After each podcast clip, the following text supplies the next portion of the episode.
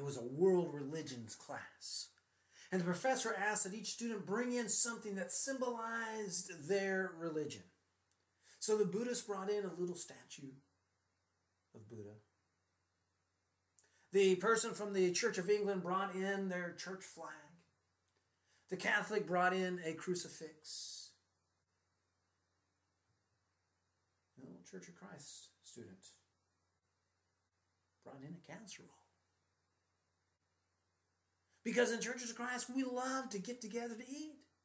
I'm sure you've heard that story before. And in fact, there's lots of different people that tell that story, and, and lots of different religious groups claim the casserole. But is there something biblically to the idea of a fellowship meal? Specifically, as we start thinking about worship and the role of worship in the church, is there a connection between the Lord's Supper and fellowship meals? More importantly, as we think about this question, what we want to ask ourselves is what ought to be the role of the Lord's Supper in our worship service? When we look at 1 Corinthians chapter 11, for instance, there are many scholars who believe that what was happening was you had a combination of the Lord's Supper and what was common in the first century as love feasts, and that the abuse of these was making a mockery of the Lord's Supper. And in dealing with that abuse, Paul reminds us of the importance of the Lord's Supper. And this morning, as we begin thinking about our worship service, we want to focus this morning specifically on the importance and the role of the Lord's Supper. And so, what we want to do this morning is think about how the Lord's Supper may have been being abused in Paul's day, and how Paul's focus on the Lord's Supper reminds us of what ought to be our focus in worship on the Lord's Supper. And that ought to guide us in what we do and how we behave as Christians today, as one body.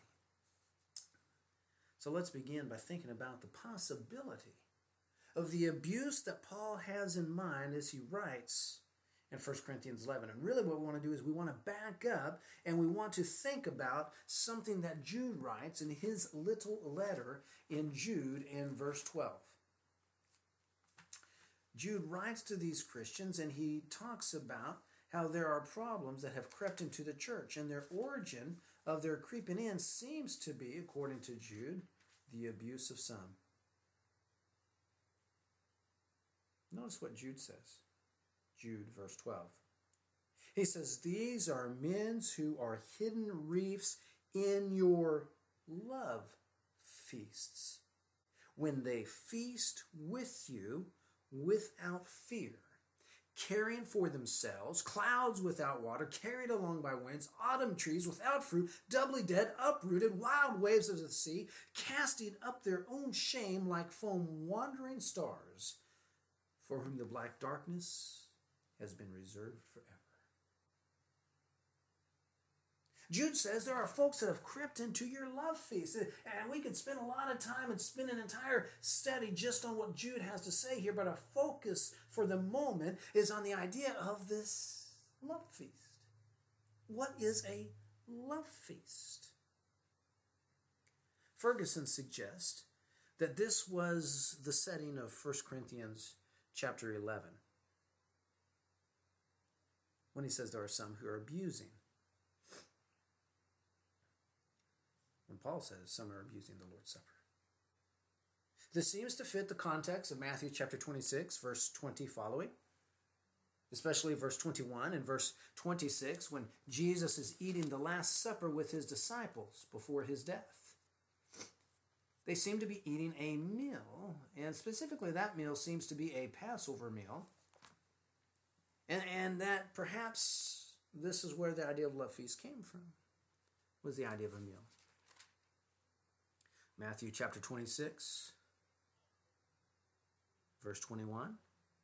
And as they were eating, he said to them, Truly I say to you that one of you will betray me. Again, verse 26, Jesus says, and when he had eaten, when they were eating, Jesus took some bread and after a blessing, he broke it and gave it to the disciples and said, Take, eat, this is my body. Jesus appears to be eating the traditional Jewish Passover meal. They had specific things that they did in a specific order, and, and they would have uh, drinks of, of, cups of wine, and, and, and they would have uh, particular portions of the meal at certain times. See the same thing in Mark chapter 14.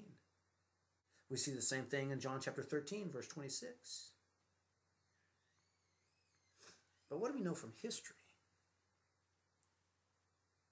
As we mentioned, Everett Ferguson deals with this in his book Early Christians Speak. He cites a number of ancient sources that talk about the love feasts. One source is Clement of Alexandria, who said, If you shall love the Lord your God and your neighbor, this is the celestial feast in the heavens. But the earthly feast is called a meal, as has been shown from the scripture. The meal occurs because of love. Not love because of the meal, which is proof of a generation's shared goodwill. He's talking about the love feast. Another source, Tertullian, in his writing, The Apology, says our feast shows its motive by its name. It is called by the Greek word love. Whatever is reckoned the cost, money spent in the name of piety is gain, since with that refreshment we benefit the needy. As so with God, there is a greater consideration for the lowly. Since it is a religious duty, it permits nothing vile, nothing immodest. Again, he says, we eat the amount that satisfies the hungry. We drink as much as is beneficial to the modest. We satisfy ourselves as those who remember that during the night we must worship God. We converse as those who know that the Lord listens. Again, he's describing this idea of a love feast. Pliny the Younger, in letter to Trajan, talks about what the early church did as he seeks guidance on whether or not to persecute Christians for being Christians. He says he called two Christians that had been arrested and had them to describe what they did in their assembly. And he says, But they declared that the sum of their guilt or error had amounted only to this that on an appointed day they had been accustomed to meet before daybreak, to recite a hymn antiphonally to Christ as to God, and bind themselves by an oath. After the conclusion of this ceremony, it was their custom to depart and meet again to take food. But it was ordinary, harmless food. Many suggest that maybe he's talking about a worship service followed by a later love feast. What we know for sure is that the early church would have these love feasts. And in these love feasts, they would have at the center of the love feast the Lord's Supper. And at some point, those have become separate activities. Maybe because of what Paul writes in 1 Corinthians chapter 11, because some were abusing the Lord's Supper in the middle of these love feasts, where they would have a full on meal. And in the midst of it, have the Lord's Supper. Could that be the occasion of 1 Corinthians chapter 11? Let's consider what Paul says in 1 Corinthians chapter 11 and how perhaps the church at Corinth was abusing the Lord's Supper. Notice what it says. We turn over to 1 Corinthians chapter 11. Paul begins in verse 17. 1 Corinthians chapter 11, verse 17. But in giving this instruction, I do not praise you, because you come together not for the better, but for the worst. For in the first place, when you come together as a church, I hear that divisions exist among you, and in part I believe it. For there must also be factions among you, so that those who are approved may become evident among you. Therefore, when you meet together, it's not to eat the Lord's Supper, for in your eating, each one takes his own supper first, and one is hungry and another drunk. What? Do you not have houses in which to eat and drink? Or do you despise the church of God and shame those who have nothing? What shall I say to you? Shall I praise you? In this I will not praise you. For I received from the Lord that which I also delivered to you that the Lord Jesus, in the night in which he was betrayed, took bread. And when he had given thanks, he broke it and said, This is my body, which is for you. Do this in remembrance of me. And in the same way, he took the cup also after the supper, saying, This cup is the new covenant in my blood. Do this as often as you drink it in remembrance of me. For as often as you eat this bread and drink the cup, you proclaim the Lord's death until he comes. Just as Tertullian recalls the moderation because of worship, Paul calls into question those who eat and are drunk. He says one person eats his supper first and gets his fill, and another has nothing. Apparently, they didn't even wait for some of those who were in the church to arrive. Look at verse 33. He says, So then, my brethren, when you come together to eat, wait for one another. If anyone is hungry, let him eat at home, so that you will not come together for judgment. The remaining matters I will arrange when I come. So these were Christians apparently who were eating a larger meal around the Lord's Supper and forgetting the very purpose of the Lord's Supper. Those who had an abundance did not share with those who were in need. Quite likely, at the Church of Corinth, there were some people that were freedmen, perhaps even uh, wealthy individuals, and then you probably had uh, a good number of the members of the church there at Corinth that were slaves and, and limited in the time that they could come and participate in the worship service, and they were being left out. But clearly, in the middle of what Paul is talking about is the Lord's Supper. And he says, What have you done to the Lord's Supper?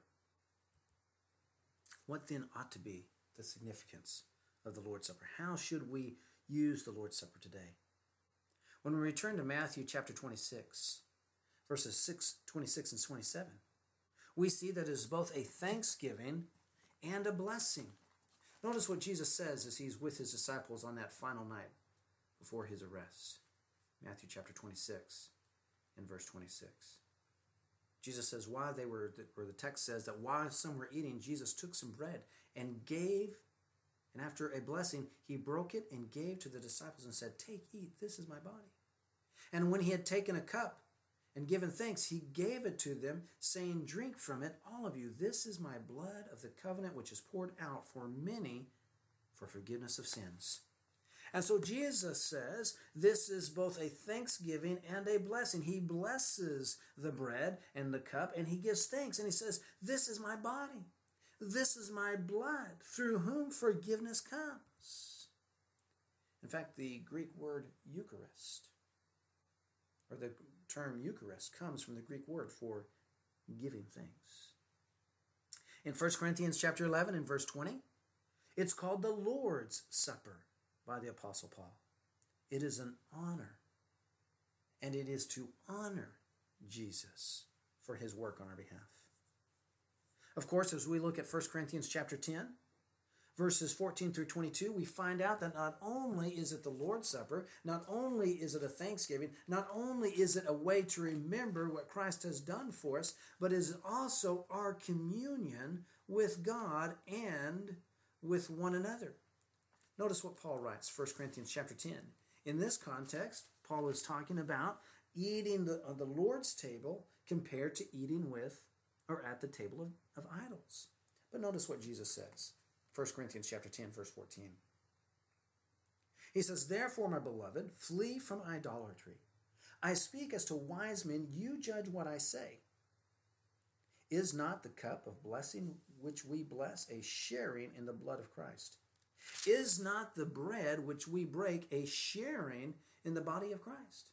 Since there is one body, we who are many are one body, for we all partake of the one bread. What is Paul saying?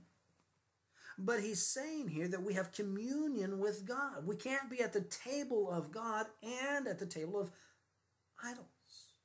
We're at the table of the one true God as we break the bread together. But then he also says, as we do that, we are partaking of the bread with other Christians because we are one body. It is a communion with God and a fellowship with other Christians.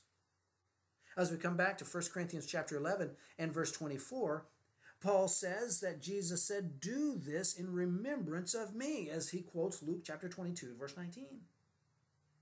But the word for memory or memorial here is deeper than our idea of the English word memorial. comes from the Greek word anamnesis, which means to actually relive a transaction, according to Ralph Martin. When we eat the Lord's Supper, we're not just reflecting back, we're not just thinking about what happened to Jesus. In a way, we are reliving what happened to Christ as he walked on this earth in his fleshly body, free of sin, yet surrounded by sin, in order to die for sin. And as that perfect sacrifice, he gave his body so that we could spend an eternity with God. He allowed his arms and his feet and his wrists to be pierced with those nails. He allowed his back to be scourged and ripped open by the Roman scourges, the blood flowing freely, to be a sacrifice for our sins so that someday we could spend an eternity with his Father in heaven. As we eat the Lord's Supper, we ought to be reliving that. Finally, Paul says in 1 Corinthians chapter 11 and verse 26 that as we eat the Lord's Supper, as often as we eat of it, we declare the Lord's death until he returns. There is an aspect in which we are looking forward to the return of Christ. Of course, as Paul says in verse 25, that it is the blood of the covenant. The blood of Christ is the blood of the covenant. Participating in the meal unites us, if you will, with the blood of Christ that cleanses us from all sin. It is the blood of the covenant the covenant which Jesus ratified through his death. The covenant, perhaps, which Jeremiah looked forward to in Jeremiah chapter 31 and verse 31, when speaking the words of God, he says, I will forgive your sins and remember your iniquities no more. What an awesome covenant we have. And the Lord's Supper helps us to relive that and to dwell on that and to think about that and to remember that. And the, the impact isn't just what Christ has done, but what I ought to do in response to that. There is a book out a number of years ago by one of our brethren in which he calls for a radical restoration. And, and so much of his book is tremendous. And, and I, I, I greatly enjoyed reading that book. One of the things he suggests is that maybe in our modern day worship service, just breaking the bread and just drinking a thimble sized cup of juice isn't really following through on the Lord's Supper. That maybe we need to make it more of what we do in worship. There are some who say, well, maybe we need to go back to having that big, huge meal. And yet there are other brethren, other scholars who point out the fact that following what Paul writes here in 1 Corinthians chapter 11, it seems to be that in later years, the church separated out that fellowship meal, that love feast that we spoke about earlier. So that when Jude writes in Jude verse 12, it seems to be a separate occasion from the Lord's Supper. I think we need to be careful in saying that we need to have a full on meal in the middle of the worship service. But I can be certain of this it needs to be a place of honor and respect in our worship service. So that leads us to our final consideration this morning. What should we think of the Lord's Supper? How should we review it? First of all, we are to become one with Jesus' suffering. By reliving what Jesus endured on our behalf, as we eat the bread and as we drink that fruit of the vine, we ought to think about and really allow ourselves to be enveloped in the idea of what Jesus endured how he lived his life so that he could be a perfect sacrifice on our behalf. It should be more than a ritual that we go through week by week. And I know that's tough because we say the same things pretty much every week. We do the same thing every week. In fact, there are some who say that's why you shouldn't do the Lord's Supper every week. But the reality is that seems to be why the church gathered, Acts chapter 20 and verse 7, on a regular basis every week, was to eat the Lord's Supper. And so we need to have that focus, but we need to be diligent and purposeful as we gather around the table to eat the Lord's Supper. Secondly, we are to be one body without division. As a new church plant, that's not really an issue for us, but it may be at some point. In some congregations, they struggle with that. But we need to realize that as we eat together, we are one body. We are fellowshipping, we are communing with God and with each other. Third, we are to look to the past, what Jesus has done, and remember that. But we also look to the future at what Jesus will do, calling us home to be spend an eternity with him. We're able to do that because of Jesus' death, burial, and resurrection. We know that he rose in his physical body. He ascended and went to heaven. And there's a day coming when he's going to call us home and we're going to be raised or changed in a twinkling of an eye of an eye into a spiritual eternal immortal being because of what Jesus has done for us. And we will be able to spend an eternity with him. And that's what we're looking for.